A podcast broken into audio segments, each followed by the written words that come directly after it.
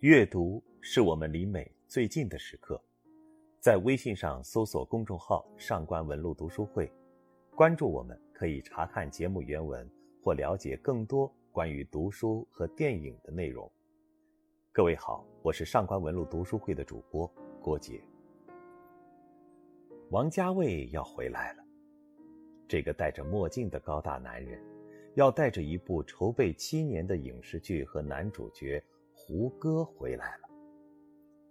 现如今能让万千影迷们保持耐心等待的导演不多了，但王家卫可能是个例外。虽然他无休止的推迟拍摄的进度，从而一次次的跳票。二零四六整整拍了五年，木村拓哉由于实在不适应这种拍摄方式，电影刚一杀青。就宣布和王家卫永不再合作，而被墨镜王坑习惯了的梁朝伟，则借着导演在片场发呆、寻找灵感的空隙，溜号出去拍了《无间道》。至于《一代宗师》，从2002年开始筹备，到2013年才上映，更是让观众足足等了十年还多。这哪里是一代人的青春？根本就是一代人嘛。对于这次已经筹备了七年的《繁花》，有人悲观的想：一部电影都要等几年，电视剧岂不是要等个几十年？我们倒还能等，就怕胡歌坚持不住啊。可是我们依旧对他满怀期待，毕竟他导演的一众富含诗意和情调的电影。《阿飞正传》《重庆森林》《花样年华》《二零四六》，被称为后现代电影艺术的独特景观，在所有文艺青年的记忆里都已经刻上了不可磨灭的痕迹。更何况，这次他要改编的作品是金宇澄的小说《繁花》，一部刚出版就荣登中国小说学会小说排行榜榜首的作品。更收获了第九届茅盾文学奖、鲁迅文化奖年度小说奖等重量级的奖项。我们有理由相信，这将是一部超越所有人想象的影视剧。日前，《繁花》剧组公布了胡歌的海报，海报中的胡歌面色冷峻，神情忧郁，和他背后昏黄的灯光一起，将我们带回了上世纪。六十年代的上海，而《繁花》的故事也正是从这里开始。《繁花》的影子是这样的一个场景：律师护生在菜场买菜时，偶遇少时女友梅瑞的邻居，卖大闸蟹的老板淘淘。淘淘向护生喋喋不休地抱怨妻子方妹性欲过剩。护生无心听他倾诉，却回忆起了早年间和梅瑞恋爱时的点点滴滴。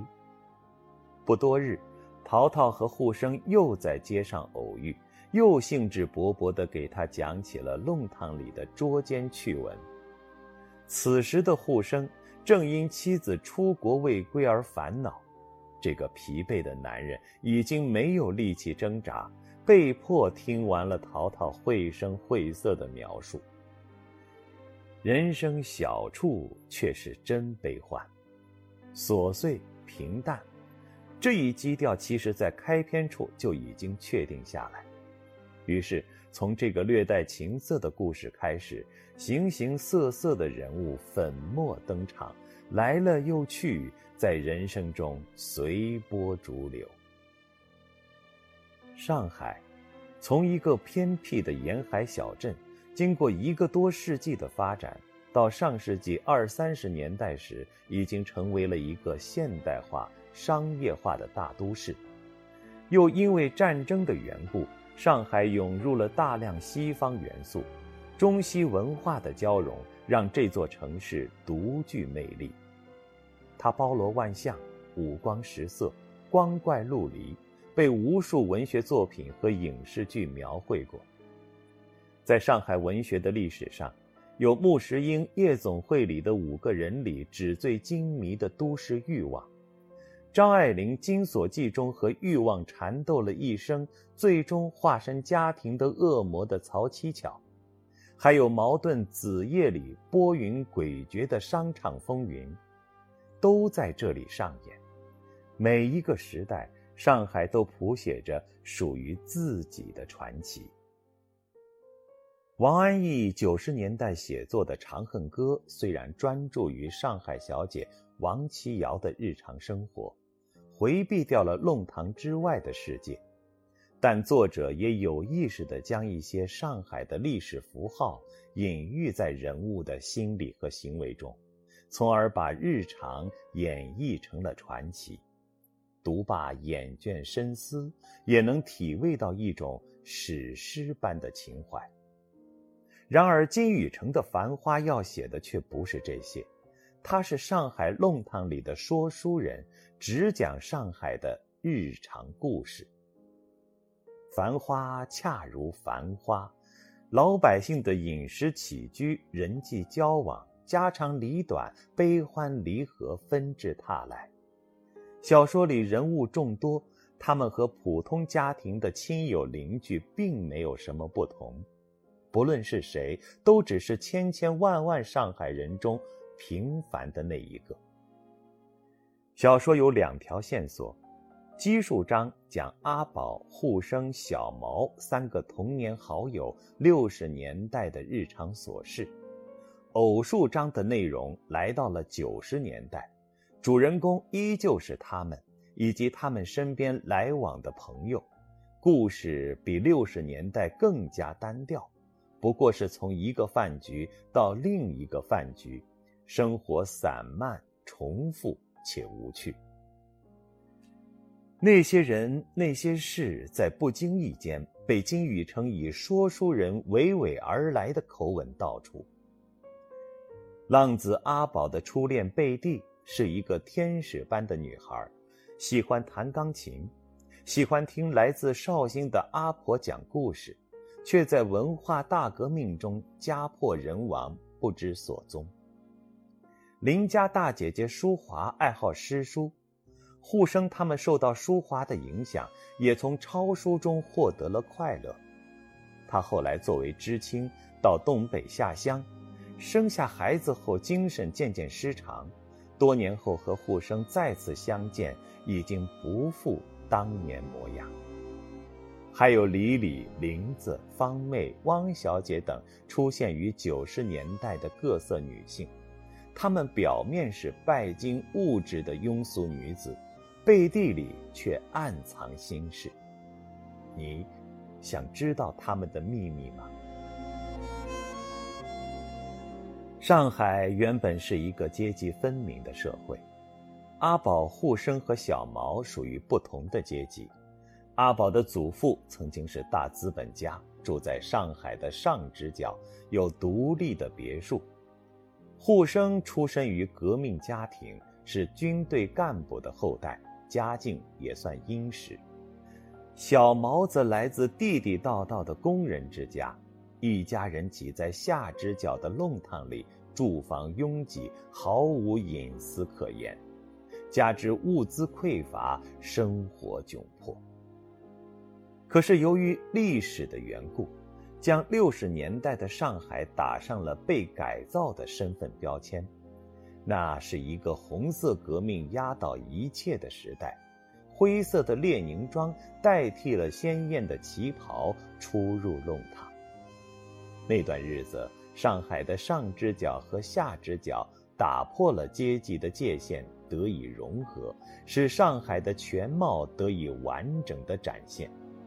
阿宝、沪生和小毛也有机会结识，成为朋友。许多好故事正是从这里涌出，奔向结局。贫穷和政治是专属于那段岁月的时代符号。《繁花》中多次写到六十年代小毛家的吃饭的场景。小毛家住三层阁，五斗橱上方。贴有一张冒金光的领袖像，全家就餐之前，小毛娘手一举说：“慢，烫粥费小菜，冷一冷再吃。”大家不想。小毛娘一步到五斗橱前面，双手相握，轻声祷告道：“我拜求领袖听我声音。有人讲烧了三年薄粥，我可以买一只牛，这是瞎话。我不是财迷，现在我肚皮饿，不让别人看出我饿。领袖看得见，必会报答，请领袖搭救我，让我眼目光明。”大家不想，然后小毛娘坐定，全家吃粥。上海是有基督教信仰传统的，小毛的娘正是用拜上帝的方式拜着领袖，祈求在这艰难的岁月里能多一丝喘息的机会。如果说小毛的童年印象是对饥饿和物资匮乏的体味，那么阿宝感受到的。则是因政治运动而家道中落的世态炎凉。正如鲁迅在《呐喊》自序里说过的：“有谁从小康人家而坠入困顿的吗？”我以为在这途中，大概可以看见世人的真面目。阿宝的大伯原来也是游手好闲的资产阶级子弟，因政治运动被抄家。原本就好吃懒做的他，生活自然更加艰辛。一日，他来到阿宝家吃饭，小菜是叉烧、红肠、葱烤鲫鱼、糖醋小排、炒刀豆、开阳紫菜蛋汤。看到一台子小菜，大伯忽然滑瘫到凳下。大伯巨按大嚼，已闷头吃进大半碗饭。叉烧红肠也吃了大半碗，仍旧不断拖到饭碗里，像天吃星，嘴巴拼命动，不断下咽。这段文字里，大伯先是滑瘫在地，又将饭菜不断拖到饭碗里，两个词写出了一个吃相难看、已经完全忘记了从前礼仪的落魄中年人。然而。阿宝大伯的失态还未结束，席间只听有人敲门，是几个居委会女干部，将阿宝大伯一番盘问，并怀疑他私藏金条。大伯不服，双方争吵起来。情绪激动之处，他竟然解开腰带，褪下长裤，露出两根瘦腿和一条发黄的破短裤，叫女干部随便检查。女干部一看到这个情景，也不再追究，扔下一句“老流氓”，便匆匆离开。一个小片段就能体现，在当时的上海，人们不仅居住环境差，隐私还遭到侵犯，毫无尊重与人权可言。不过，就在贫穷与政治的夹缝中间。也可以在三个小伙伴的日常生活中捕捉到几个有诗意的镜头。护生喜欢看电影，他和小毛就是在买电影票时相识。阿宝搜集邮票，为了获得一张心仪的邮票，他们跑遍了上海街巷的每一个角落。小毛的爱好就更广泛了，读武侠小说，收集香烟牌子。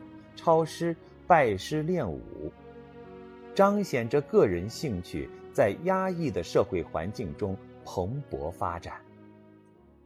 我们还不能忘记贝蒂，那个喜欢弹钢琴、说钢琴是有心跳的女孩。在上海的年轻人纷纷走上街头，戴上红袖章泼四旧之时。只有贝蒂和阿婆跑遍整个上海旧货店和码头，找有小鱼记号的钢琴。他拜托阿宝帮着找，甚至大串联时跑到南京去找，可最后还是无果。最后，他和阿婆不知所踪。阿宝相信他们变成了两条鱼，成了上海的夜风，钻入黄浦江后消失了。拒绝现实的残酷，而相信童话故事的结局，也从另一方面佐证了阿宝他们拒绝接受被政治力量改造的上海。但事实上，六十年代的童年记忆真切地影响了他们。阿宝走不出六十年代的童话，更抗拒九十年代的庸常。因为单调的年代，日常生活却显得那么真实。真实的生活里，人性是丰富的，彼岸是可见的。应该是作者的刻意安排。九十年代的故事里，六十年代的女性角色大都消失不见了。就连三兄弟之一的小毛，也因为所属社会阶层较低的缘故。很少出场，取而代之的是一批又一批饮食男女，他们之间好像并不是很熟悉，却又有着千丝万缕的联系。他们在饭局上结识，又急急忙忙携手奔赴下一个饭局。怪不得有读者在看过《繁花》后这样评论道。九十年代真可谓一场接一场没完没了的饭局。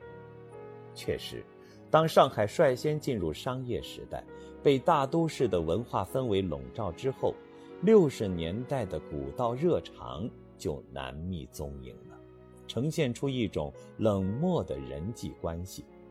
如果不是为了利益或者是享乐，恐怕很少有人能打起社交的兴致。《繁花》里从六十年代留存到九十年代的主人公们，已经融入到繁华的现代都市中，在不同的饭局之间穿梭。林子的饭店叶东京开张了，他宴请各位朋友。葛老师见饭局上有十三人，七男六女，便提议男女隔开加花座。见状，亭子间小阿嫂讥讽了一句。花了一辈子了还不够啊！短短一句话，不仅暴露了葛老师平日里风流的本质，也暗示了小阿嫂和葛老师的关系不同寻常。林子对在座的宾客盛赞小阿嫂心灵手巧，但特别提到了她给葛老师还做了一件服服帖帖的上海两用衫。紧接着，话里有话的宣称，全弄堂的女人只吃小阿嫂的醋，因为做不过小阿嫂。小阿嫂听出了林子讽刺自己水性杨花，随即回过嘴去说：“开这家饭店，葛老师帮了不少忙的。”言外之意，又暗示葛老师与林子之间的关系也说不清楚。饭局上你来我往的唇枪舌剑，投射出的是三个人紧张而微妙的关系。也许这就是上海饮食男女们的情谊所在。席间的觥筹交错、闲言碎语，书写着人与人之间复杂却又脆弱的关系。各类人物的关系犹如蜻蜓点水。虽然曾经近在咫尺过，但是彼此的心灵从未真正靠近。他们从未表达过情感，却也从未隐藏过欲望。提起物质时代饭局上的欲望，我们首先想到的是食欲，其次还有情欲。正所谓食色性也。不过，金宇成最关注的不是他们，而是渴望诉说的言语。《繁花》中的饭局描写、饮食大多是一笔带过，人物对话才是占据最多篇幅的内容。有的饭局甚至将菜肴和饭店全部抹去，保留下来的只有对谈。这反映了每个人都有表达的欲望。渴望着向他人倾诉，但是，除了几句勾心斗角的小心思外，说来说去，大多却是别人的故事。饭局上的每个人都不愿表露自己内心的真实想法，这，或许正是我们这些现代人在现代生活中的日常写照吧。当厚厚的三十多万字翻过，《繁花》来到了它的结局。小毛早逝，弥留之际，嘱托护生和阿宝照顾两位法国青年。他们正踌躇满志地准备写作一个有关上海的剧本，讲的是法国工厂主与中国纺织女工的爱情传奇。护生和阿宝对法国人的创作不感兴趣。因为他们知道，上海已经没有传奇，只有日复一日的生活。如果你想查看今天节目的内容，请到微信上搜索公众号“上官文露读书会”。阅读是我们离美最近的时刻，让我们共赴一场美丽的约会。今天的读书就到这里，下期再会。